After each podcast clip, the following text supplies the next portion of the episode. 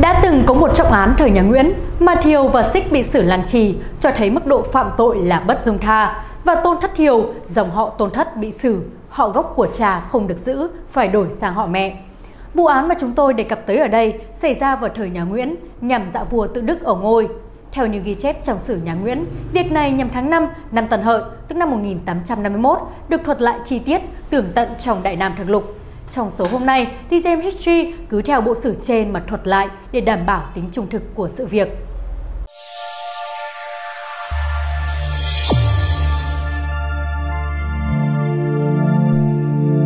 Đã gây án lại mạo công.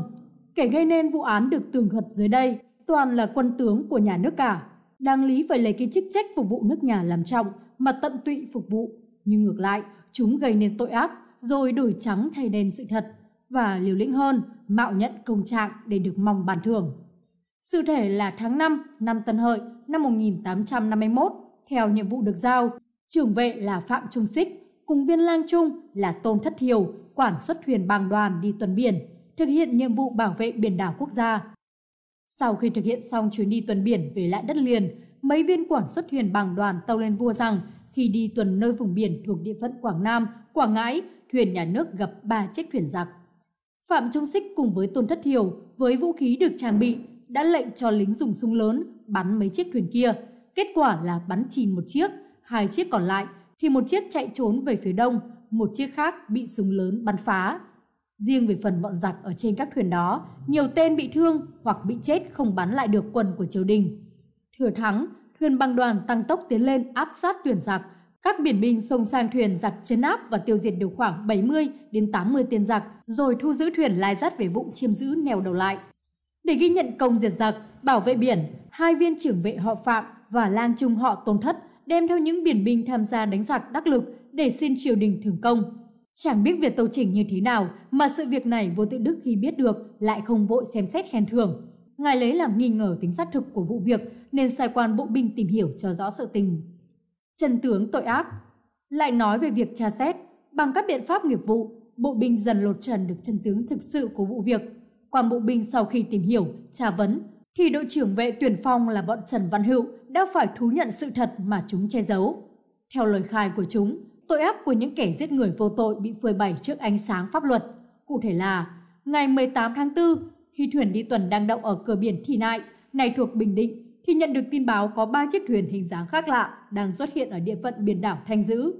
Phạm Trung Xích liền dẫn thuyền ra tìm rồi mở súng khai hỏa tấn công. Nhưng tuyệt nhiên, mấy chiếc thuyền ấy không bắn phản công mà chỉ nhằm hướng đông chạy xa. Thuyền tuần tăng tốc đuổi theo, khi đến gần một chiếc thuyền trong số ấy lại tiếp tục bắn.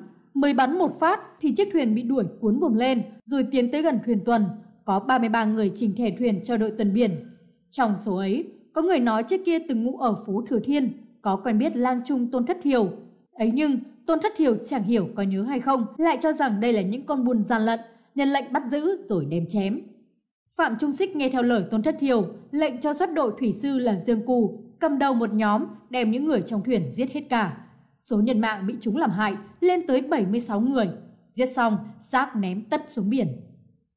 Vụ việc đã rõ ràng, những kẻ giết người cản bậy lại mạo xưng là có công giết giặc biển, tội lại thêm chất chồng hơn. Sau khi vụ việc được điều tra làm rõ, những kẻ phạm tội bị giao cho pháp ty đại diện triều đình luận tội và kết án. Thực lục cho biết chi tiết tội trạng và mức xử những bị can này. Khi đem ra nghị xử, thì cho Thiều là thủ mưu, bắt đổi theo họ mẹ là Đặng Thiều, cùng với Phạm Xích là người đồng mưu đều xử tội lang trì. Còn vợ con cũng phải chịu án đi chia ghép ở một nơi. Dương Cù xử tội trảm quyết, Trần Văn Hữu biết thú ra trước tình trạng việc án, cho miễn nghị Bản án trên liên quan đến mạng người nên vua là người quyết định cuối cùng. Sau khi lời nghị án được dâng lên, vua tự Đức xem xong đều chuẩn y cả. Thế là Tôn Thất Thiều, Phạm Trung Xích chẳng những chẳng được thưởng công, thêm chức tước bổng lộc gì mà thân thể còn phải chịu đau đớn, chết dần chết mòn khi từng mảnh thịt bị xẻo mà hồn chưa lìa xác. Luật pháp nghiêm minh Từ tội trạng của những viên quan trên đại diện triều đình thi hành việc công tuần canh biển đảo nhưng lại lạm sát người vô tội, chẳng những thế còn tàu bảy gian dối, biến tội thành công, nên việc bị luật pháp triều đình, mà cụ thể ở đây là Hoàng Việt luật lệ, luật Gia Long trừng trị đích đáng là điều hiển nhiên. Xem qua Hoàng Việt luật lệ ứng với vụ án này, ta thấy vài điểm đáng lưu ý. Luật nhà Nguyễn quy định kẻ phạm tội chịu một trong năm hình phạt, tùy theo mức độ phạm tội với mức độ từ nhẹ đến nặng. Năm hình phạt đó gồm đánh roi, đánh bằng gậy nhỏ, đánh trượng, đánh bằng gậy to, tội đồ, đẩy có thời hạn, tội lưu, đẩy ra vùng biển ải vô thời hạn, xử tử, giết chết. Riêng với tội tử hình, luật Gia Long quy định có hai bậc là xử trảm và xử giảo. Hai bậc tử hình này trong vụ án trên đều được thực thi tùy vào mức độ phạm tội của kẻ thù ác. Với Tôn Thất Thiều và Phạm Trung Xích, kẻ chủ mưu, kẻ đồng mưu nên cùng tội bị xử lang trì. Luật này cũng ghi rõ lang trì là cực hình ngoài mức cực hình, chỉ dùng để xử tội những kẻ bất trung hiếu. Vì số nhân mạng bị chết oan quá lớn nên Thiều, Xích bị án cao nhất trong các mức án. Miêu tả về cách thức thực thi việc xử lăng trì này, ta thấy mức độ khắc nghiệt của nó. Sách cổ luật Việt Nam, Quốc triều hình luật và Hoàng Việt luật lệ ghi Cách xử tội này là cắt từng miếng thịt một cho đến khi nào không còn thịt mới thôi.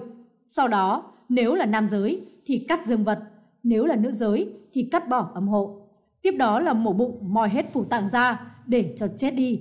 Sau đó lại chặt nát xương chân tay ra thành từng khúc mới thôi. Với hình thức xử tử này, tội nhân không chết ngay tức khắc mà chết dần, chết mòn, da thịt nát bấy nhưng trí não vẫn còn hoạt động. Thiều và Xích bị xử lang trì cho thấy mức độ phạm tội là bất dung tha và Tôn Thất Thiều thuộc dòng họ Tôn Thất. Để không làm vấy bẩn gia phả dòng họ, hắn bị xử tội lang trì mà họ gốc của cha cũng không được giữ, phải đổi sang họ nặng của mẹ. Xuất đội thủy sư là Dương Cù thì trong vụ trọng án này bị xử trảm quyết, tức là bị tội chết, nhưng là chết chém đầu liều cổ. Mức độ xử tử này dưới lang trì nhưng lại xử trên mức xử rào, tức là chết, nhưng tội nhân được giữ toàn thân xác. Thiều, Xích Cù còn mắc vào cái tội nơi điều 1 trong Hoàn Việt luật lệ, mưu giết người của trương nhân mạng là phàm mưu hoặc lập mưu tự trong tâm mình hoặc cùng người khác lập mưu giết người. Người tạo ý xử tội trảm giám hậu, người đi theo tham gia xử tội trảm giám hậu. Đồng thời, Hoàng Việt luật lệ cũng thể hiện sự nhân văn, khoan hồng khi tội nhân thành khẩn khai báo. Bởi vậy mà trường hợp Trần Văn Hữu nhờ thành khẩn khai báo sự vụ nên được miễn nghị, thoát khỏi án tử. Vậy là được thưởng công chẳng thấy đâu, nhưng kẻ phạm tội thì đầu lìa xác là có thực. Quý vị và các bạn vừa theo dõi trọng án thời nhà Nguyễn, giết gần 100 mạng người lại bạo xưng công trên kênh Từ điển lịch sử. Nếu thích video này, đừng ngần ngại bấm like và theo dõi kênh của chúng tôi để tìm hiểu thêm nhiều những thông tin lịch sử hấp dẫn. Còn bây giờ, xin chào và hẹn gặp lại!